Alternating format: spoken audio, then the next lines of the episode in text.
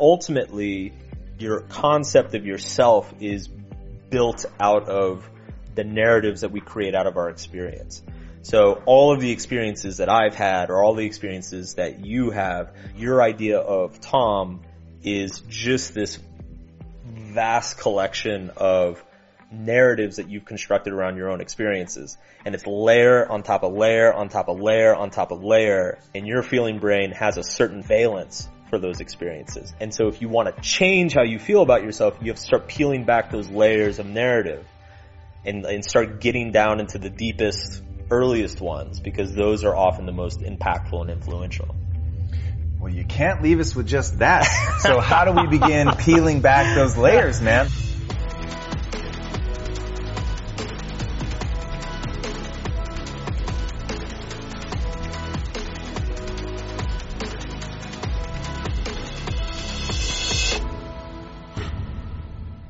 Thanks for tuning into this episode of Impact Theory, sponsored by our friends at Skillshare. Enjoy the episode. Hey everybody, welcome to Impact Theory. Today's guest is the New York Times best-selling author of the international smash hit the Subtle Art of Not Giving a Fuck.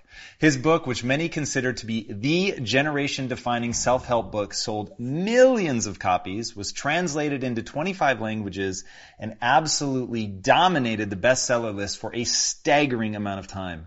It's also been at or near the top of Amazon's most read list continuously since the chart began, and it remains one of the most downloaded audiobooks of all time on Audible. He's also written for or been cited by some of the most prestigious outlets on the planet, including Time, CNN, BBC News, Business Insider, Yahoo News, The Huffington Post, and many, many more. Additionally, he's published hundreds of blog articles, which are viewed by millions of people every month, making him one of the most visible and studied authors of our time. So please, help me in welcoming the founder and CEO of Infinity Squared Media, the author of the recent book, Everything is Fucked, a book about hope, Mark Manson. What's up, man? Welcome to the show. That's a, that's a nice intro. I should, uh, should have you do my, my PR.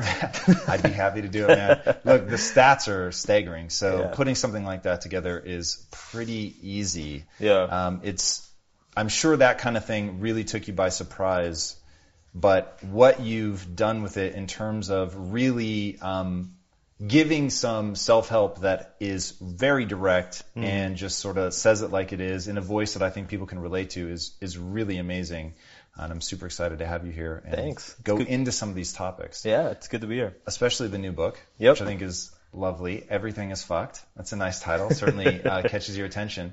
The thing that I found most interesting is the talk about values Mm-hmm. and like how much values begin to inform your identity, and basically your values are essentially who you are. Yes. Take us into that. What does it mean, and then how much malleability is there in values? Sure. So my my focus in my work has always been value focused. Um, I feel like in the self help and self development world, there's so much focus on success. You know, getting ahead in your career, starting a business, making more money, having better relationships, but nobody's actually standing back and defining what success is. Like, is our definition of success valuable or not? Um, and I think especially in today's, you know, crazy internet world where we're exposed to everything, um, deciding what we're choosing to define as success is, is a more important question than ever before. Um, so that's kind of what got me started on the whole value question in general. And then when I started investigating it and doing a lot of research and writing about it, I started to discover that like basically, you know, if you think of like how how you define a person in general, um, as humans, we we tend to define people by their choices, by their actions. Um, but then what motivates their actions? Well, often it's how they feel. And then what, what motivates how they feel about certain things and it's their perception of what's valuable and what's not. And so that's kind of how I drilled down to, to this idea that essentially what we are is just an aggregation of what we choose to value in this world. If I value money more than anything else, that will come to define me through my actions, my behaviors, what I invest my time and attention into. If I value family, um, that will define who I am because everything else will flow from that. Yeah, the thing that I find interesting about values is people often act as if they are empirical truths, like money is valuable or yes. family is valuable, and they don't realize that it was a choice often handed to them by the way they grew up, their parents, what their parents instilled in them. And so stepping back and recognizing that all of this is a choice, that you can consciously decide what you're going to value. Yeah. And I'd love to hear your thoughts on how the process works of deciding to value something. So if somebody finds themselves in a yeah. place where they feel totally fucked up, they don't like who they are, and they buy into this notion that, okay, a lot of this is being driven by values, how do they actually change that? Yeah. It, it's funny because I'm not a huge fan of a lot of like kind of the typical self-help tropes, but the answer to this question I, I think is kind of classic visualization, but it's not the visualization that w- we usually hear about. So what I talk about in the book is that you like let's say let's say I'm just really superficial and I value money more than anything. Like I've got like a fleet of yachts and it's it's all I care about, you know. Um, and then something happens in my life and I realize that that's pretty superficial. I should like grow up a bit and you know value something else. And it's not as simple as just deciding. Like we've all had that experience in our lives where we wish we cared about something that we don't, or vice versa. We wish we didn't care about something that we do, and you can't just stop um, and so the the process that I describe in the book is that essentially before you can commit to a new value, you kind of have to like try them on. Like like it's like going to a store and trying on a bunch of pairs of clothes. Um, and the way you try on a new value is you need to sit down and, and, visualize. And you can even write it out if you want. But it's like, let's say all I care about is my fleet of boats and, uh, and I want to try on a new value, um, like charity or something. I have to sit down and start asking myself, what would it mean for my life? What would it mean for me as a person if I didn't value those boats anymore? Um, and that's a very hard question. It, it really, it messes us up because we realize that a lot of our relationships would probably fall apart. A lot of our business commitments would probably fall apart. Um, a lot of our understanding of ourselves would be shaken up or, or questioned and it's a very difficult thing to ask. Um, and so, you know, most of the times when you see visualization taught in the self-help industry, it's like they take a guy who wants a fleet of boats and they say, visualize a fleet of boats. Now go get it. And it's like, no, no, no. What you need to do is take a guy who wants a fleet of boats and say, visualize not wanting a fleet of boats. What would that say about you? Who would you be if that thing you always desired was not your desire anymore? Yeah, that to me is really interesting. And you went through a pretty cool moment like that where you said, ultimately this all comes down to choices. And mm. for a long time in your life, you just always assumed you were going to be a musician. That was like where yeah. you were headed. And then choosing to do the writing instead. And the, the thing that really interested me in that was you said there was a period of mourning. Yeah. Why is there a period of mourning? You know, what's going on as we reshape ourselves? So my background is is a little bit Buddhist, and I subscribe to the belief of, of no self, essentially. That that our conception of who we are is just kind of this arbitrary, imagined thing in our brain. And so I think of our relationship with ourselves as being a, basically functioning the same way as like our relationship with another human being. Um, so when something, when you lose a part of yourself, so I spent pretty much all my my early life wanting to be a musician. That was my ambition. It was my hobby, my passion. It's how I spent all my time. And I went to music school and I just got the shit kicked out of me. And I was like, oh, this is not going to work anymore. And the process of letting go of that value was, was very much similar to like a breakup. Like it felt like losing a girlfriend or losing a friendship. Like this thing that gave all this meaning and emotion to my life was now unavailable to me. And whenever you, you lose something like that, you go through the same emotional process, which is that pro- that process of grieving or mourning, because the same way, you know, a breakup leaves you grieving this beautiful thing in your life that no longer exists. When you lose an important value or an important part of yourself, you also grieve this beautiful thing that defined your life and no longer defines it.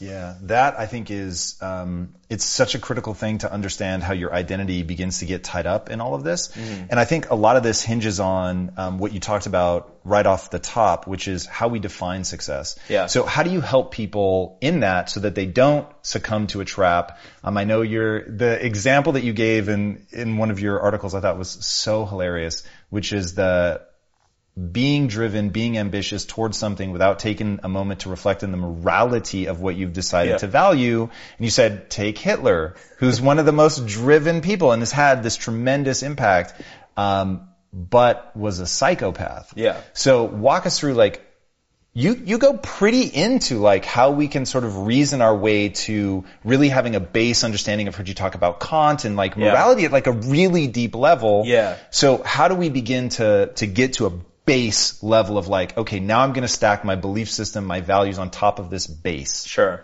Um, just a little background on the Hitler thing for our viewers. you think you need to clarify? I don't understand. no, I've I've wanted for so long. I've wanted. I I had this idea with a friend. We got drunk and went paintballing, and and I. As you do.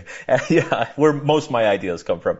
And uh, and I was talking to him. I was like, you know, it'd be amazing if if you did like a if you did like a Tim Ferriss style podcast with like a fake Hitler, and you're like, so Adolf, what's your morning routine? you know, like how do you rally the troops? How do you inspire millions of people? And it, it would just be this beautiful satire of kind of like like focusing on that point of like if so, if you're not improving yourself for the right reasons, you could be damaging yourself. You know, the, the why behind everything everything you try to improve or everything that you're driven towards is is more important than actually you know how far you get. So for me, it's it's I I see a very direct connection between self improvement and ethics.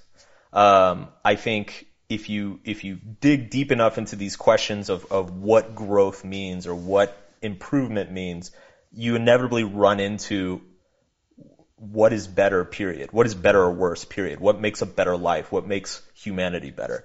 Um, and so it, it's my goal has always been I, I never want to be that guy on stage who's like, this is what you should do. This is how you do it. Here's my five step method, blah, blah, blah. You know, I, I want to be the guy who, who doesn't, I don't want to give answers. I want to give better questions. I want to help people sort through these questions in themselves because ultimately the these questions around values are so personal. There's there's no way for me to answer any individual without inserting my values onto them.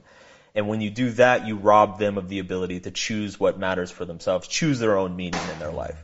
Um, so for me, it's just, it's all about just pointing people in the right direction, pointing out, you know, little hypocrisies or little like kind of paradoxes and, and trying to steer them towards, um, finding their own answers. So give me some of those better questions then. What should we be asking ourselves? Um, well, you know, the, the, the classic thing is always like, you know, write down a list of goals or whatever.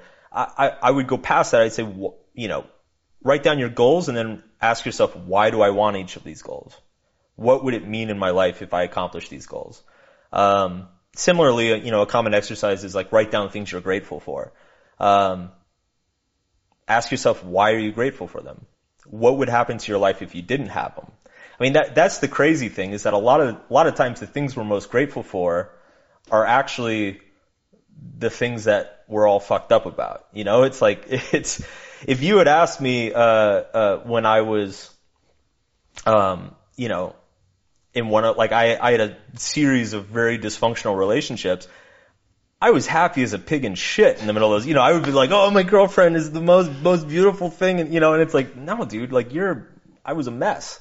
Um, and so we, we, it's not just about questioning, uh, you know, the bad things in our life. You know, like why did this painful thing happen? You need to question the good things as well. Like why why does this feel good? Is it does it feel good for a good reason? Um, because there are a lot of things that feel good that are actually hurting you. Mm-hmm. Yeah, that's one of the things that I really want to dive into is so how do we begin to establish what we think is good? What does it mean to be better? Mm-hmm. Um, and you come to this from an ethical place and i know that you don't want to like direct people Sure. too much and say believe this or whatever but what are some jumping off points like is it to go read philosophy you said that you approach life as a buddhist like Yeah. how can people begin to build that framework for themselves because what, what i'm really trying to get to is i feel like you have to have a base belief of some kind Yes. upon which things stack but i don't think people think about that Yes. and even just pointing them in a direction of, of how to start begin defining that for themselves, I think would be super helpful. Yeah. So for me, I found that uh, I talk about Kant in the book. Um, I was very inspired by Kant's moral philosophy. Basically, he has this principle called the formula of humanity, which is essentially it's, it's so simple, but it kind of explains everything. He says that always act in such a way that you never merely treat people, a person as a means, but always as an end. Um, and what that means is like, don't use people. You know, like anything you do, uh, the whole point of what you do, what you do, like the end goal of what you do should always be a person, whether it's yourself or somebody else. So like, if you're like kind of misleading somebody or, or just saying something to somebody just to get them to like, I don't know, give you some money or, you know, make them like you a little bit, um, you know, under that principle, like that's, that is not growth. That is not success. Um, any basic stuff like lying, cheating, stealing, like all of those are examples of using people as a means to some other end rather than treating the person as an end of, the, of themselves. Um, so I, I, when I came across that principle, it just, for me, it kind of blew me back on just how universal and, and powerful and useful it was. Um, because in, in, you know, I spent a lot of time writing about dating and relationships and, and I, I was coming from a place where I, you know, my philosophy around relationships was always like, the thing that screws relationships up is treating people as a means, is being transactional in your relationships.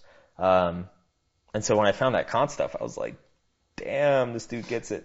yeah, no, it, it is very interesting. And if you had to, um, and, and look, you've urged people not to take you too seriously, and so I Yeah. asked this question knowing that, but like, um, if you had to define success in a sentence, Sure. um, how would you define it?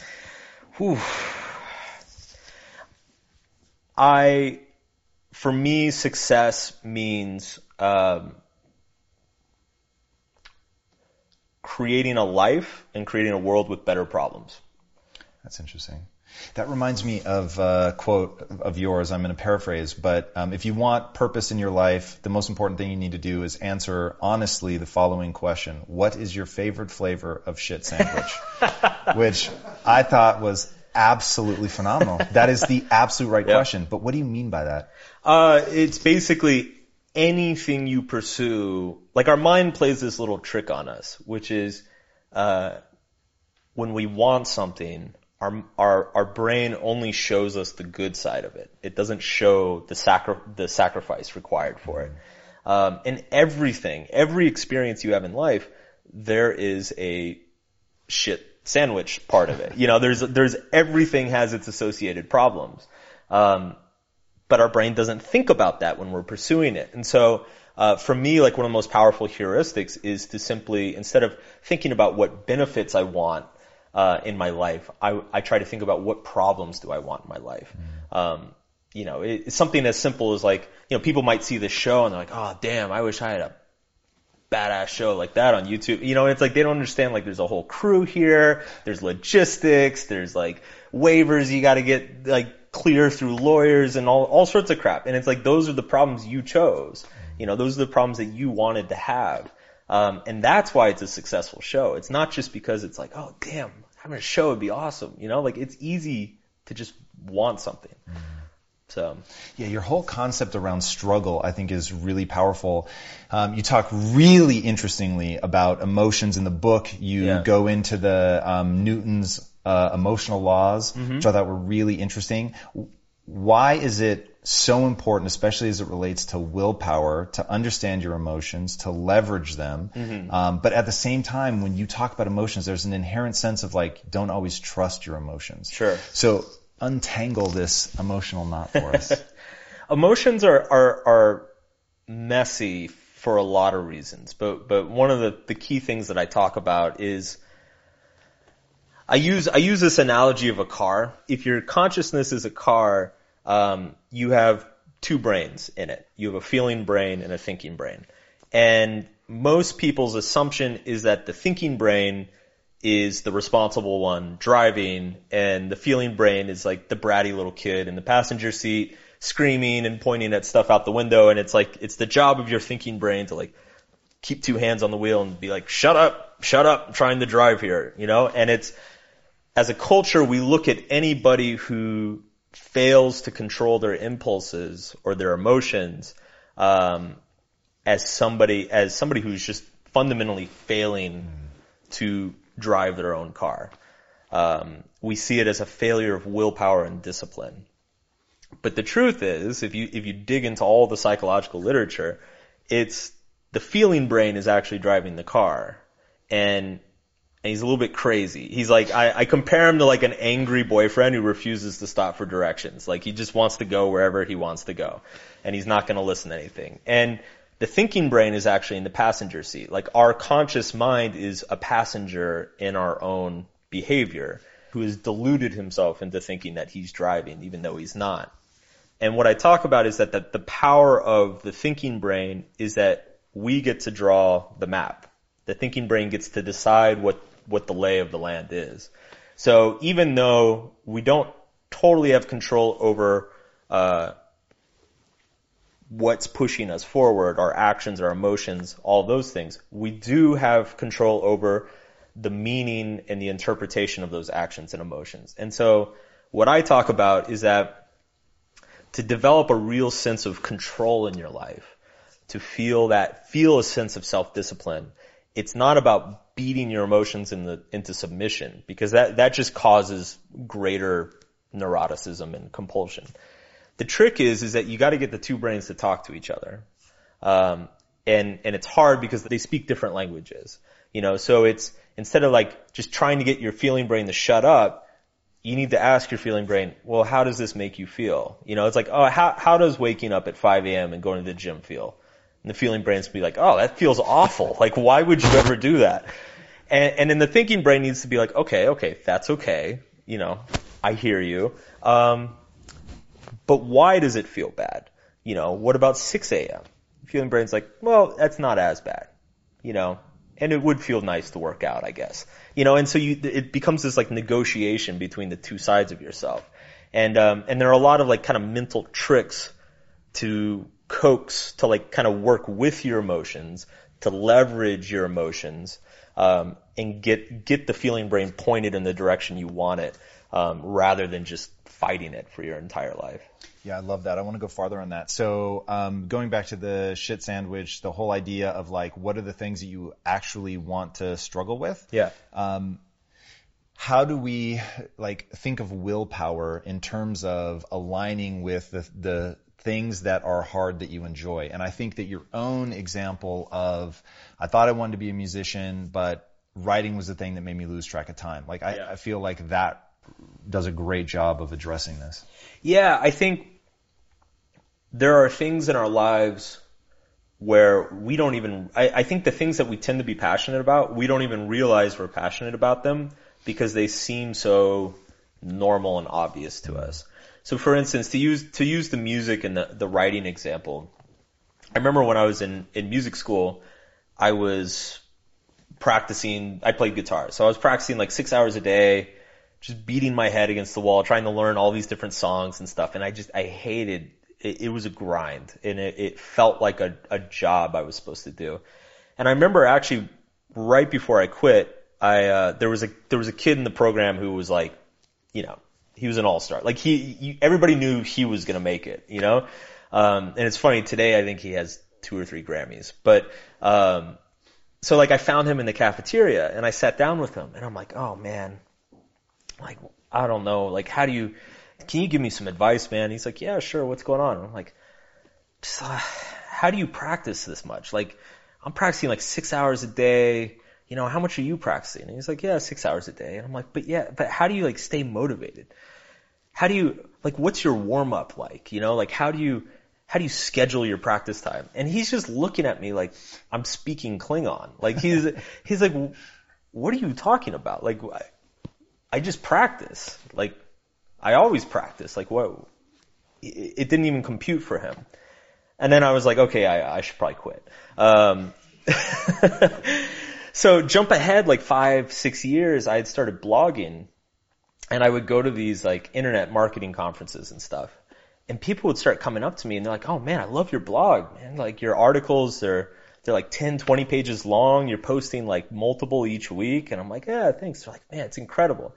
So, uh, you know, what's your writing regimen like? Like, how, how do you get yourself motivated? You know, he starts asking me all these questions and I'm like looking at him like, what are you talking about? Like, I just write. you know, I just sit down and write. You know, I don't even have to think about it. And, uh, and it kind of like rung a bell in my head of like, wait a second, like that's, that's, that's something. That's like a, that's a signal that there's something special about this. Because for whatever reason, what seems to cause other people a lot of stress and pain comes easily to me. And what causes me a lot of stress and pain, you know, came easily to to the guy who did make it through music school. Um, and so I realized that it's it's not about like grit or willpower or just like wanting it enough. It, it's a lot of it too is just we're all masochists a little bit. You know, like we all there's some pain in the world that we all it gets us off a little bit. And I found mine. And uh and so yeah, I just you just you just keep hitting that shit. Like you just keep going. And um, I think people when they're when you're so focused on pleasure and and pleasant rewards, you don't actually get to that question. You don't actually get to like, yeah, what's what's that pain that like actually kind of gets me going, you know? And because we all have it, and that that's that's the sweet spot when you can find it.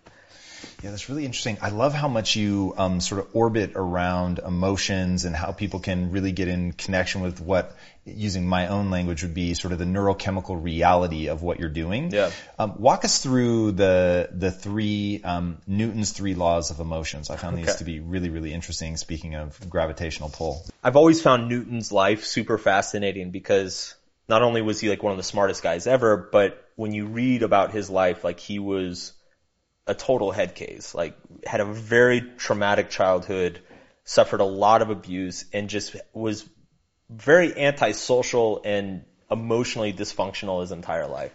Um, and so I thought it would be really cool to kind of use him and his life as an example to demonstrate a lot of these topics that we're talking about, you know, in terms of uh, identity, growth, self-discipline, etc. And so I took his three laws of motion and I, I basically just created emotional analogs of those. So the first one was, uh, um, for every action, there's an equal and opposite emotional reaction. And this is basically just the idea that every emotion is simply a, re- a response to, to either pain or the absence of pain. Um, so when you remove pain from life, a positive emotion emerges in reaction, and, and if you add pain into life, a negative emotion uh, emerges. Um, the second one. So the second one, if I remember right, was our uh, self worth equals the sum of our emotions over time. So you could even you, you might even say like identity equals our our uh, emotions over time. So basically, let's say something traumatic happens in your childhood. Um, that that pain early on in your life causes a lot of negative emotions. And one of the things that I talk about is that anytime we feel an emotion, it compels us to to do what I call equalizing, which is um, like if I'm angry at you, I'm going to continue to be angry at you until I either get you know retaliate or you apologize. Like something needs to happen to make that anger go away. There needs to be some sort of like equalization between us. And if there is no equalization, that anger just kind of simmers and sits there um, forever. And one of the reasons why childhood traumas are so debilitating for people is that essentially these extremely painful experiences occur to our feeling brains while our thinking brains are still undeveloped and don't know how to explain or create meaning around that pain. So let's say something really painful happened to me now, I'd be like, oh, well, you know, he meant well and, you know, shit happens or whatever. But if I'm like a five year old my explanation for it only gets as far as like, I'm a bad, I'm a bad boy. I'm a bad person and the world hates me. You know, like that's, and that will stick, um, because it doesn't get equalized and it'll stick for the rest of my life. And the problem is, is that we forget that that painful thing happened. So we just kind of go through life with this, uh, feeling of inferiority and, and pain that lingers that we can't really put an explanation to or explain away. Um, and so the process of therapy is basically unraveling a lot of our experiences until we get back to that original experience. And with our adult thinking brain, we can now put meaning to that pain that is helpful to us, essentially. Um, so that's the second law, is that our identity is, is the sum of our emotions over time. Um, and then the third law is, uh, our identity will continue to be our identity until new experience acts against us. So to use the music school example, um, I was a musician. I would introduce myself as a musician, and then I got to second semester of music school, and um, and had my ass handed to me, and suddenly I'm like, oh shit, I'm not a musician anymore, you know, and now I have to go around, and it's like, I'm not a musician. I don't know what I am, but it, it required there was some new contrary experience that was required um, to create that shift within me, and uh, and this is why identity change by definition needs to be painful and uncomfortable. Mm. Because if it's not painful or uncomfortable, uh, nothing's changing, nothing's shifting. There might be a perception of a change, but ultimately the only way our values change is that uh, life knocks us on our ass a little bit and causes us to question everything we understand. Yeah, the whole process of um, losing an identity, mourning that, trying to find or create uh, a new sense of self, I think is uh, one very misunderstood, yeah. um, and two really really critical. You talk about people breaking away and quote unquote finding themselves in a moment of crisis. Walk us through that, and I'd love to hear if that's what you were doing. You're so well traveled. Yeah. 60 plus countries, speak three languages. Was that a part of that redefinition for you? Were you seeking experience? Like, how do you advise people who are, they don't know, I don't know if I'm a writer. I don't know if I'm a musician. Yeah. I don't know what shit sandwich I enjoy. like, yeah, yeah. You know, how do you help people through that process? I think there's an exploration phase. Um, because it's it's if you have this identity, you have this perception of who you are, and then suddenly that's yanked away from you. There's kind of just this void there, um, and so I think there needs to be an exploration to find, basically find your shit sandwich essentially, and uh, um, and you, it's it takes time, it takes patience, and I think there probably the most helpful thing you can do is just be okay with not knowing.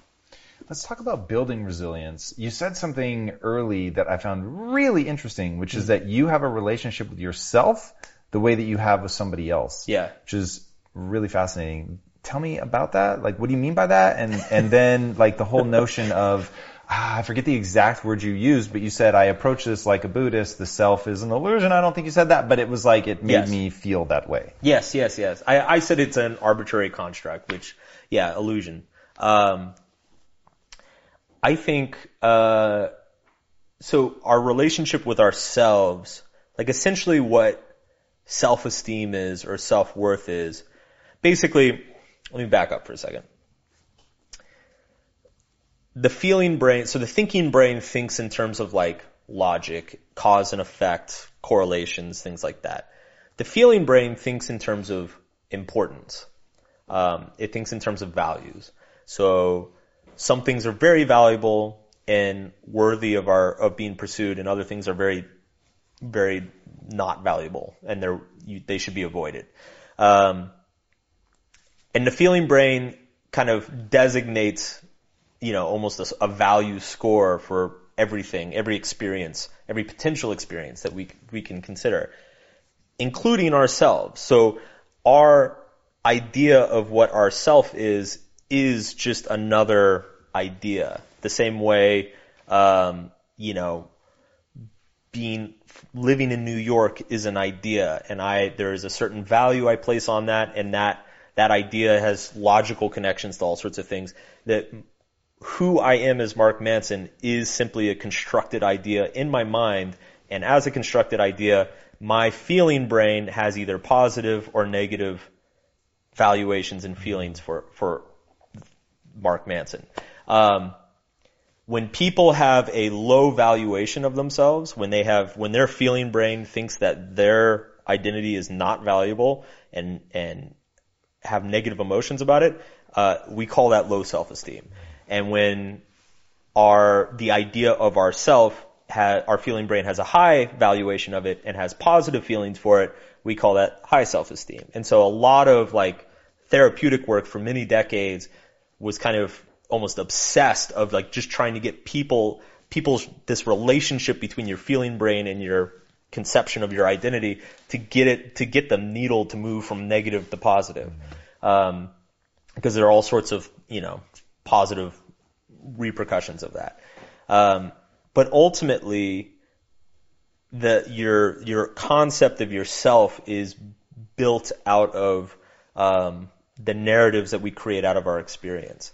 So all of the experiences that I've had, or all the experiences that you have, you know, your idea of Tom is just this vast collection of uh, narratives that you've constructed around your own experiences. And it's layer on top of layer on top of layer on top of layer. And your feeling brain has a certain, you know, valence for those experiences. Um, and so if you want to change how you feel about yourself, you have to start peeling back those layers of narrative and, and start getting down into the deepest, earliest ones because those are often the most impactful and influential. Well, you can't leave us with just that. So how do we begin peeling back those layers, man? Like I'm so with you on that. Yeah. And the way that people construct their sense of self and beliefs and Yeah. values, and it's like this just crazy rat's nest of unidentified, unexplained beliefs, feelings, reactions, long held wounds that have never been dealt with from your childhood. I mean, it's, but, but that act of peeling that stuff back, I think is also an act of rewriting. Yes. So it's like, ah, Absolutely. I've identified this narrative. Now Yeah. what narrative do I change it to? Yeah. And so going back to your, your driving analogy, you've got this thinking brain whose job is to basically rewrite the map of a past experience. Yeah. How do you help people take control of that or do you have thoughts around how they can take control of that? Are there like I, I would say I have a very strong thesis about whatever you rewrite, like the guiding principle mm. should not be a guiding principle of objective truth because I think people are atrocious Yeah. at figuring out what is actually objectively true. Sure. So if you could, that would be amazing. But since you can't, Yeah. focus entirely on what's empowering. So using your language, what moves the needle to something positive. Yeah. Do you have a guiding principle that you tell people to utilize when thinking about that rewriting process? I think so. Everybody's a little bit different, and, and this is how I, I see like therapy, meditation, journaling, like a lot of these therapeutic practices. Like I see them; they're all different versions of what you just said. Is like peeling that layer back, looking at it, being like, "Huh, maybe that's not true. What what if this idea was true instead?" Like trying on new uh, narratives and, and and stories that define ourselves. Um, so everybody, you know, everybody kind of has their own, you know, practice that will resonate with them more. Um, but it's in terms of like how to actually go about it. I think the first step is to just decide that you don't actually know who you are. Again, it's the Buddhist thing. It's like the self's an illusion. It's an arbitrary construct that you've spun up uh, over the course of your life, and so it's just this thing. It's just this idea. It's a subjective. Uh, it's a subjective idea, and it can be anything you want. Now, you don't. That doesn't mean you necessarily like want to become delusional and decide that you're Spider-Man and and you're going to be president of Ukraine. Like it's you want to be you want to be tethered to reality, but also understand that you don't like you said you never know for certain who you actually are. You don't actually know what's true. You don't know if you're a good person or a bad person. You don't know if you're a musician or an author. I could label my label myself anything. So I think when we we start to realize that uh, how uh, kind of lose that certainty about who we are or what we think we know about ourselves, that kind of like it starts to loosen the glue of that that ball that ball of yarn of stories that we've told ourselves. Um, and once that glue is loosened, you can more easily pull pull threads out and, and, and start to see like, oh well, yeah, that's that's definitely not. Um, you know, that's probably not the most helpful narrative that I could create for myself. So I guess, I guess that would be the second step. You know, first step, lose the certainty. Second step is to actually like pull on some of these threads and then, um, and then question, you know, what if that wasn't true? Like what if, what if music school didn't kick my ass? What if I just, what if I just didn't try hard enough? You know, like could be true. What would that mean about me? It's useful to sit down and think, think through those things because it's by doing that enough that you, you start to stumble upon epiphanies and, and like big realizations about what you've been telling yourself your whole life. We have to understand that our identities are, are not logically constructed, they are emotionally constructed. And they are emotionally constructed based on our feelings, and they are, they have an inertia to them, to bring it back to the Newton's laws. Our identities have an inertia to them that, uh, is extremely difficult to stop or reverse. Um, and you, you definitely can't do it just through logical arguments or, you know, punishing somebody. So how the hell do we put ourselves in those difficult situations? Like how do we seek them out? I think, uh, I think it's, it's, it's just a healthy habit to develop the desire to challenge yourself in, in every sense, physically, mentally, emotionally. Um, you know, one thing I've definitely started trying to do, um, especially recently, given like the political climate that's been going on, is I seek out articles and news sources that I disagree with, um, because I I see the the bubbles that everybody's in and, and the tribal lines that everybody's drawing, and I am I'm horrified by it, but I also want to try my best to not succumb to that myself, and so. Um, yeah, I read sources, I read books of things I disagree with, and and it's and it changes me. It, it really does. It, it softens me. Um, sometimes I'll finish the book and I'm like, well, I still don't agree with them, but damn, I respect them now. Mm-hmm. Like that's a smart person. Um, and so that, that, that's one way I do it intellectually. Uh, but I think it's, you know, that carries over into all areas of life. I mean, it's as simple as, um, you know, if you go to the gym, it's like challenge yourself to do something new. Take a class that, you know, like my wife just at the age of 37 decided she wanted to learn how to swim. And she's like mortified of it, you know? But I'm like, hell yeah, go do it. You know, like that's, because it's, it's not just about swimming. It, it's, it's about just developing that consistent habit of like stepping into your discomfort. Mm, I love that. Who was, who was it that you, you quoted them? They said either to their daughter or niece. It was a famous writer, I think, um, that the whole idea of getting better at life is about surrounding yourself with people that disagree with you or don't think like you think. Yeah, I'm putting you on the spot blanking. here, but yeah. I thought I thought that was such an interesting idea about getting yourself around disconfirmation, getting yourself yeah. around people that shake you out of your cognitive biases. I think that's really powerful. Man, I, I really think in this book you're on to some of the most fundamental and important things that a human being can do to change who they are. I think it is super powerful and way extraordinary. I have no doubt that the um, author hat, author identity is a good identity for you. um, where can people find you? Where can they get the book? So website is markmanson.net. There's hundreds of articles there. Um, encourage people to check it out.